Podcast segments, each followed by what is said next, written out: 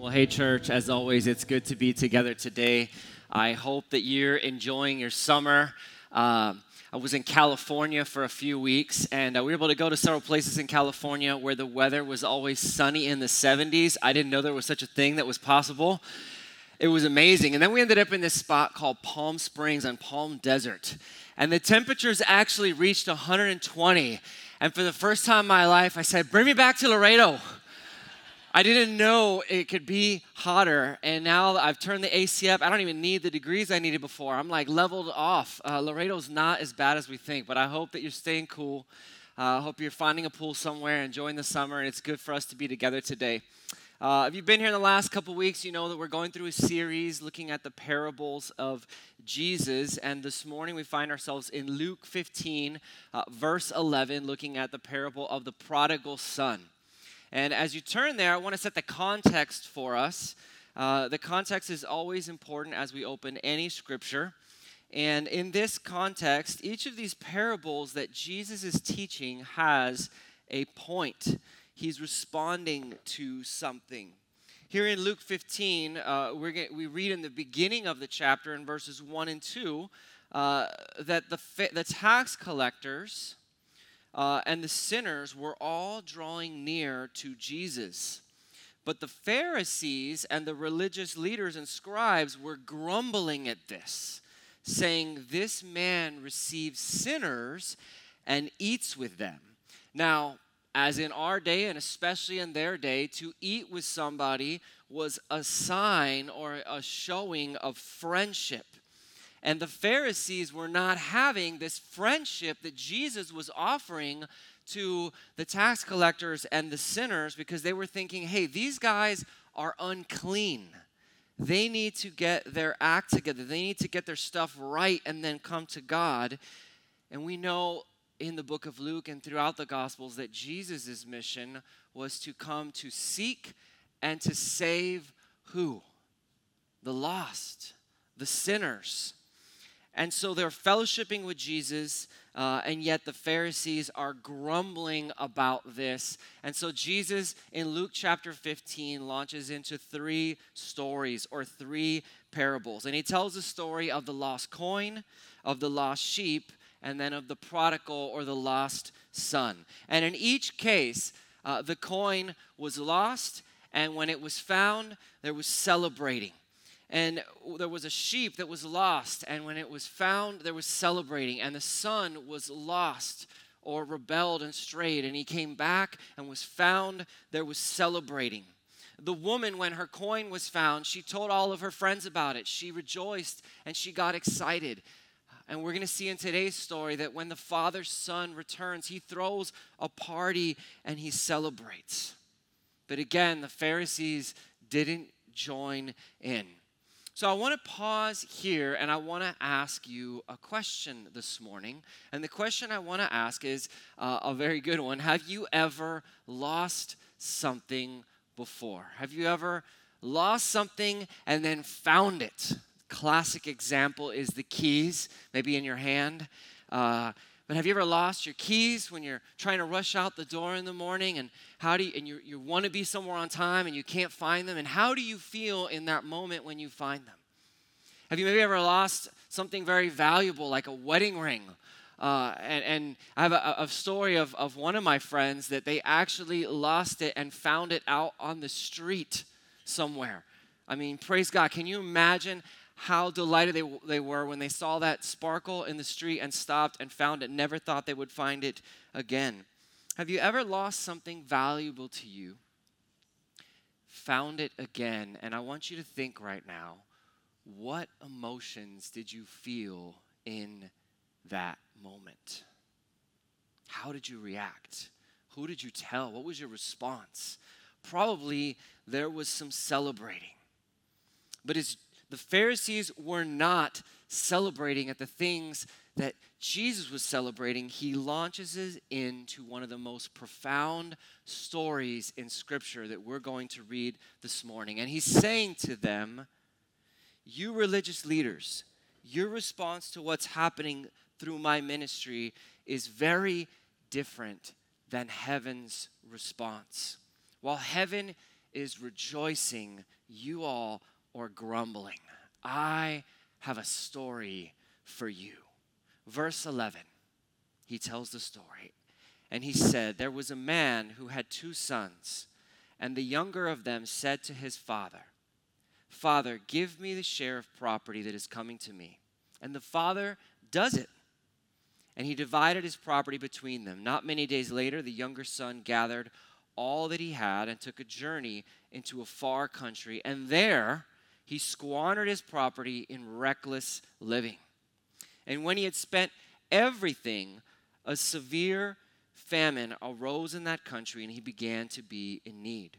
So he went and hired himself out to one of the citizens of that country, who sent him into his fields to feed pigs. A Jewish son feeding pigs, unclean pigs. It doesn't get lower than that in life. Almost as if this man in the country was rubbing it in his face, giving him the lowest possible job he could.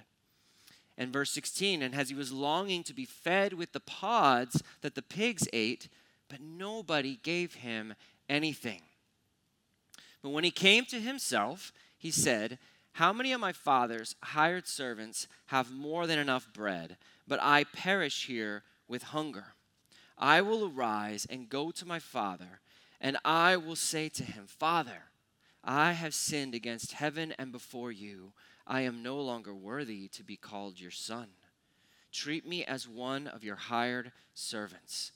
And he arose and came to his father, but while he was still a long way off, his father saw him and felt compassion, and ran and embraced him and kissed him. And the son said to him, Father, I have sinned against heaven and before you. I am no longer worthy to be called your son. Uh, uh, uh. But the father said to his servants, Bring quickly the best robe and put it on him and put a ring on his hand and shoes on his feet and bring the fattened calf. Bring the best one out and kill it and let us celebrate and eat. For this son of mine was dead and is alive again. He was lost and is found. And they began to celebrate. Now, the oldest son was in the field, and he came and drew near to the house. He heard music and dancing and he called one of the servants to ask him what these things meant. What's going on? I can hear the, the, the, celebration, I can hear the music. Verse 27, and the servant said to him, Your brother has come, and your father has killed the fattened calf, because has, he has received him back safe and sound. But he was angry and refused to go in. His father came out and entreated him. But he answered his father, Look, these many years I have served you, and I never disobeyed your command. Yet you never gave me a young goat that I might celebrate with my friends. A young goat was worth far less than what the father was doing for his brother.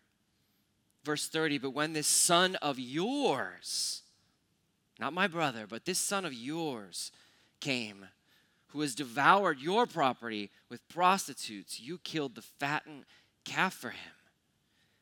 And he said to him, Son, you are always with me, and all that is mine is yours.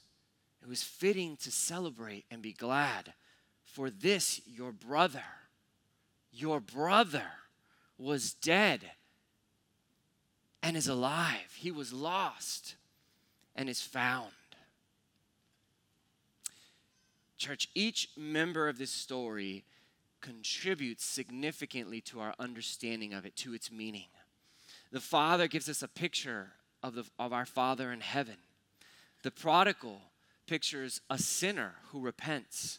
And the older son or brother pictures the attitude of the Pharisees in not desiring to see sinners turn to God. And Jesus is defending his right as Lord to associate with sinners for the sake of the gospel we see in this story that the younger brother comes and he says to his dad, Hey, dad, it's time for me to be a man. I want what's coming to me, and I don't want it on your timing or God's timing. I want it now. Now, reading this, you may be hearing what was just said in this parable and saying, What? Really? And the Pharisees heard it the same way as they would have heard this story. Jewish teaching forbid that a child receive their inheritance from their parents until their parents had passed. So essentially, this prodigal son is saying to his dad, Dad, I just want your stuff. Give it to me now. I wish you were dead. And amazingly, the father does it. He gives him his stuff. Now, I want to ask us another question. Church, have you ever been used by somebody? And was that somebody that, that maybe used you, a family member? My children are small, and so my pain with them is small, but I've heard that nobody has more opportunity to break your heart or hurt you than your children. Why? Because it's who we love the most. Have you ever been hurt by a child, by a family member. So there's an expectation as we read this story on the part of the listener that when the son comes back, the dad is going to respond by saying, What did you say to me, son? You want what? Get out. Get out. Don't insult me like that. Think of how brokenhearted the father must have been to have heard those words from his son that he just wanted his stuff. I just want what you can give me from for my life. And the son and what the father had to do for the son took time and effort. It's not like he just had it sitting in the bank. He took what he had and he sold a third of it to give to his son. Two thirds in Jewish tradition went to the firstborn and the rest to the other siblings. And so he received his third, and the father went and sold his stuff, which was time consuming and difficult. And not only did he suffer the humiliation of the rejection of his son, but he suffered the rejection and the humiliation of making himself lower in everyone else's eyes as his estate shrunk. And he was willing to do it this story tells us a story of a father who was willing to let the sinner go his own way. At great emotional pain. Can you imagine the father's pain? What's our response when someone hurts us as humans? What would have been the father's response? Our response to being hurt is to hurt back. But this amazing thing happens in the story. The father is able to maintain closeness with his child. Again, at great personal hurt, pain, and sacrifice. All of us want this idea in life that the light is always on, that the door is always open, that there's always a seat at the table. Why? Because it takes a lot of courage in relationships to go to someone and say, I was wrong. But it's a lot easier to do it when we know that we will be welcomed back into relationship. So the son goes off and he blows the money and he wastes it.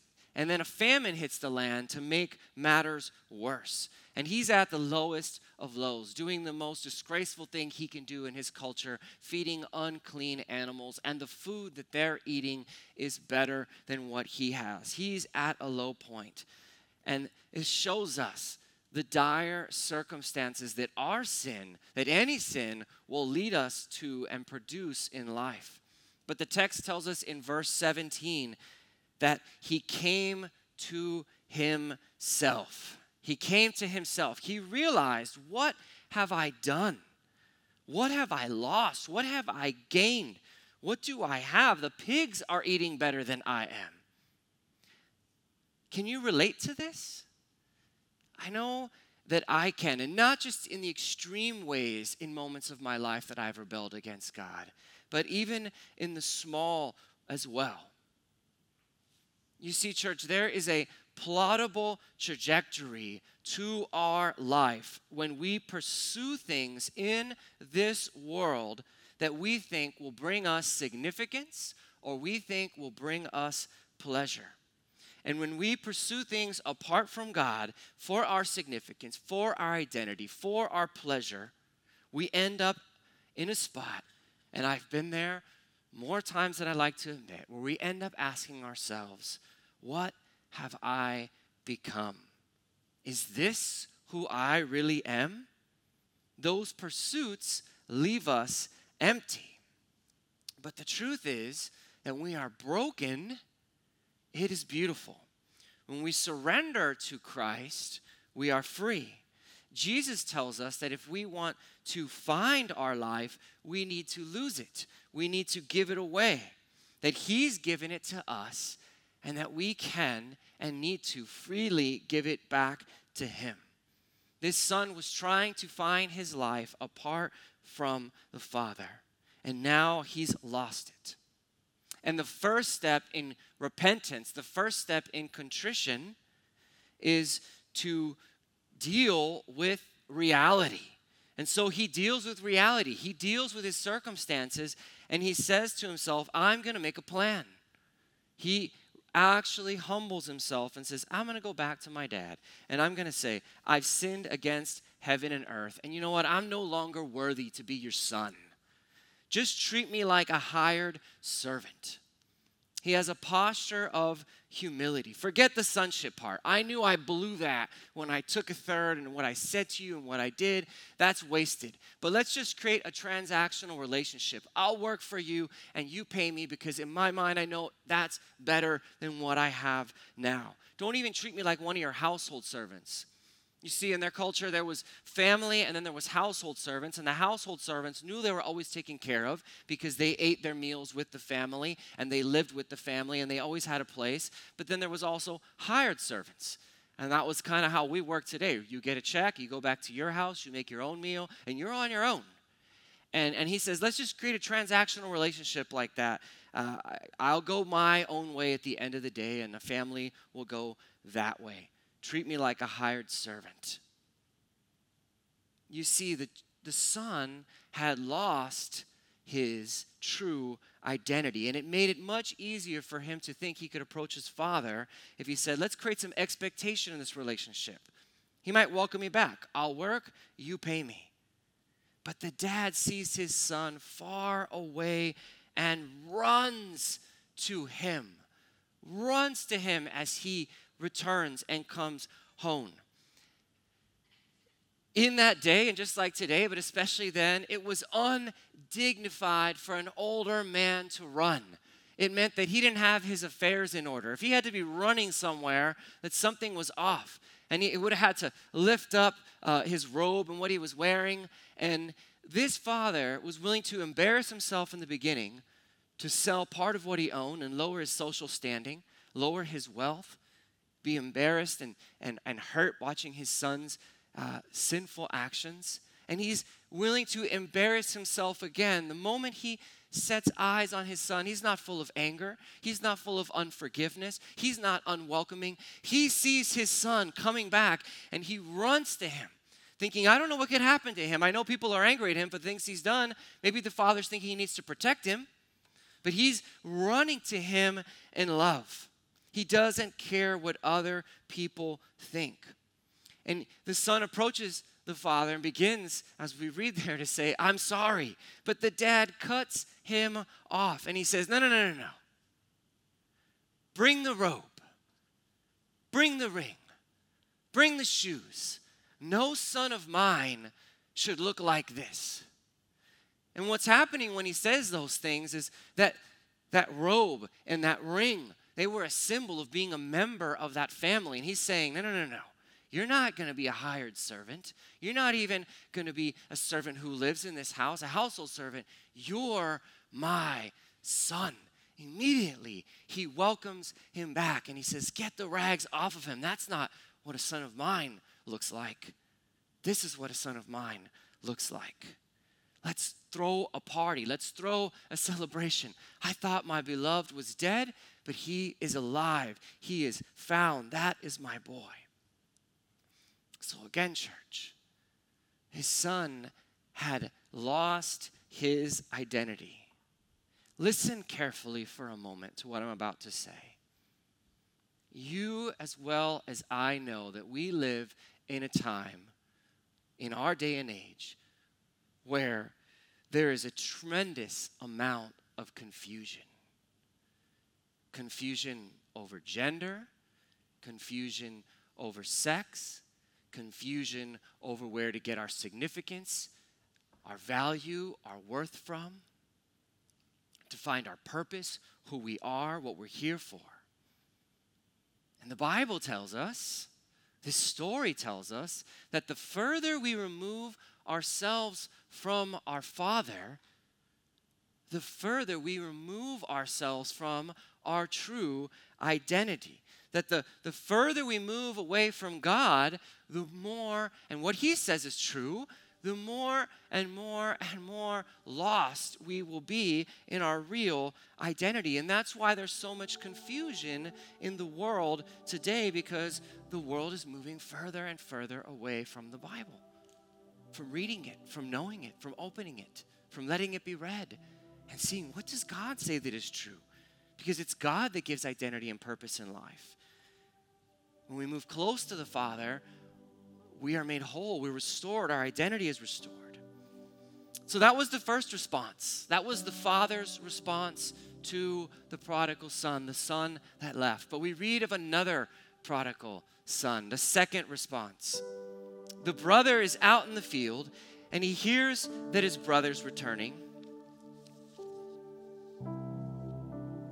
But his heart isn't in it. He's angry. Unlike the father, he'd been holding on to bitterness for whatever amount of time that his brother was gone, thinking, Look at all we lost. Look at all the stuff we had, and it's gone because of you. Look at the shame you've brought on our family through your actions. Disgraceful. And he'd been faithful, working, working, doing what was right. And he wasn't having it. And he says to his dad, and we can read in the text his words Look, does any good conversation start that way? Most of the time, not. Look, dad, I've always been faithful. Where's the party for me? He's bitter. But you see, he was just using his dad too, differently. He just thought, hey, if I do what's right, then you owe me, dad he wasn't in true relationship. He wasn't loving his family. He wasn't broken-hearted over his brother. He was bitter over his brother. He thought, because I've been obedient, you owe me. And the father said to him, Son, but everything I have is yours. In fact, knowing the culture in the day, he would have kept two thirds of it. And all of what remained in the estate was what the the brother was always going to receive, anyways. It was all his. And the father says to his firstborn, He said, Isn't it right that your, your blood, your brother, who he thought was dead, who was gone, who was lost, who was wayward, he's back. He's back. Isn't it right that we pause everything and throw the biggest party that's ever been thrown? Isn't it right that we celebrate? Read on. What does the older brother say? We don't know. We don't know because the story doesn't tell us. You know why? Because Jesus had already made his point. This story was told in response to religious leaders and religious people in Jesus' day who weren't celebrating the lost, who were coming back to find their way, who were coming back to Christ when, cel- when, when heaven was celebrating, they were grumbling. And this response was told to their complaining about Jesus reaching out to those that were far from God. So I want to ask us another question in response to this second brother. Church, has there ever been someone in your life that you didn't think was worth finding, that didn't deserve to be found. I want you to think has there ever been anyone who's hurt you deeply that when their name is spoken, you just kind of cringe because you remember what they did or what they said? What emotions come to your mind right now as I'm asking about this person or this of people?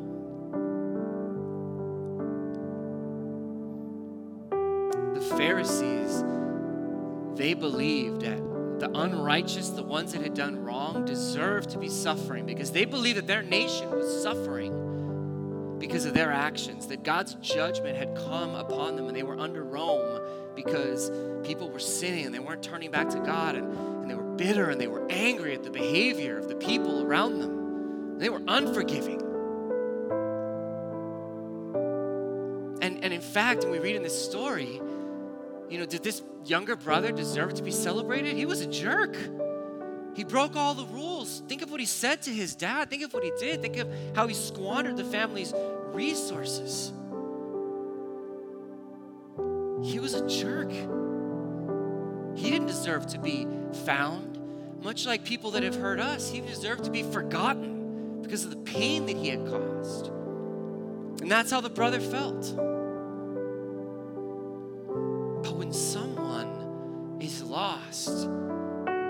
Eyes of God, they deserve to be found no matter the sin. And so I want to ask us a few questions as we wrap up our time this morning.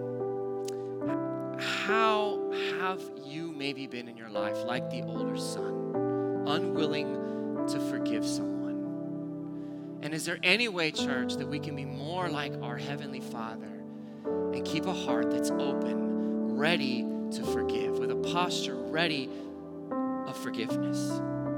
It must have taken this father agonizing work day in and day out to not stay bitter at what his son had done, but to stay broken by it, which is a beautiful thing, a, hard thing. We don't want for it, but a hard thing to say, I'm hurt and I'm broken, but I love God's will and I love this person and I can't wait till they come back and I'm praying for them to come back and I'm praying for restoration of what should be right. But I also want to ask us have you been like the younger son? Do you recognize your need this morning? Have you squandered the, the things that God's given to you? And, and I think we tend to think of just the extreme here, but are you squandering in small ways too? Is there small ways of faithlessness? Wanting your time of blessing now rather than just being patient? Are you far off from the community of God?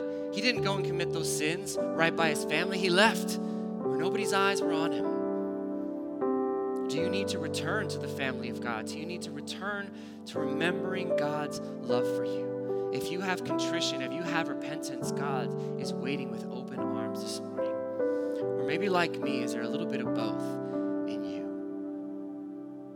Like the younger son and the older son? And how can we return to God? What does our church look like if we constantly have that posture? A couple months ago, I was doing some gardening and I was watering some plants out in the, the yard. And I guess I hadn't taken care of a few of them too good, and I noticed how one of them was kind of dying.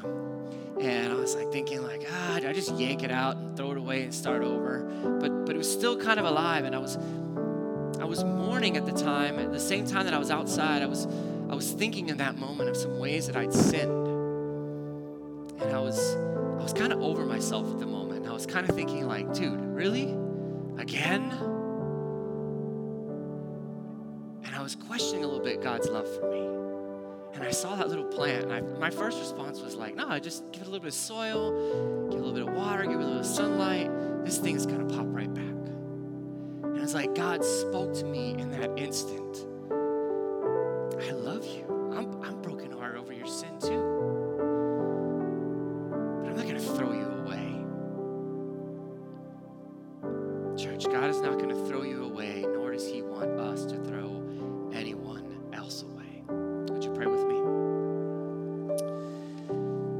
Father, we thank you for this parable. We thank you for this story, told so many times and deserving to be told so many more. I don't know what you did and what you're doing in each person's heart this morning. But it's our prayer, my prayer, that you do something in us, God, that we would have your heart, that we wouldn't be like the world and hurt and hurt back, but that we would be like you, reaching open arms for your forgiveness, for your love, running towards you, running towards your word, running towards your family, and eager to welcome others into your family. We pray all these things in your name and everyone at Grace said, Amen and amen. Thank you, church.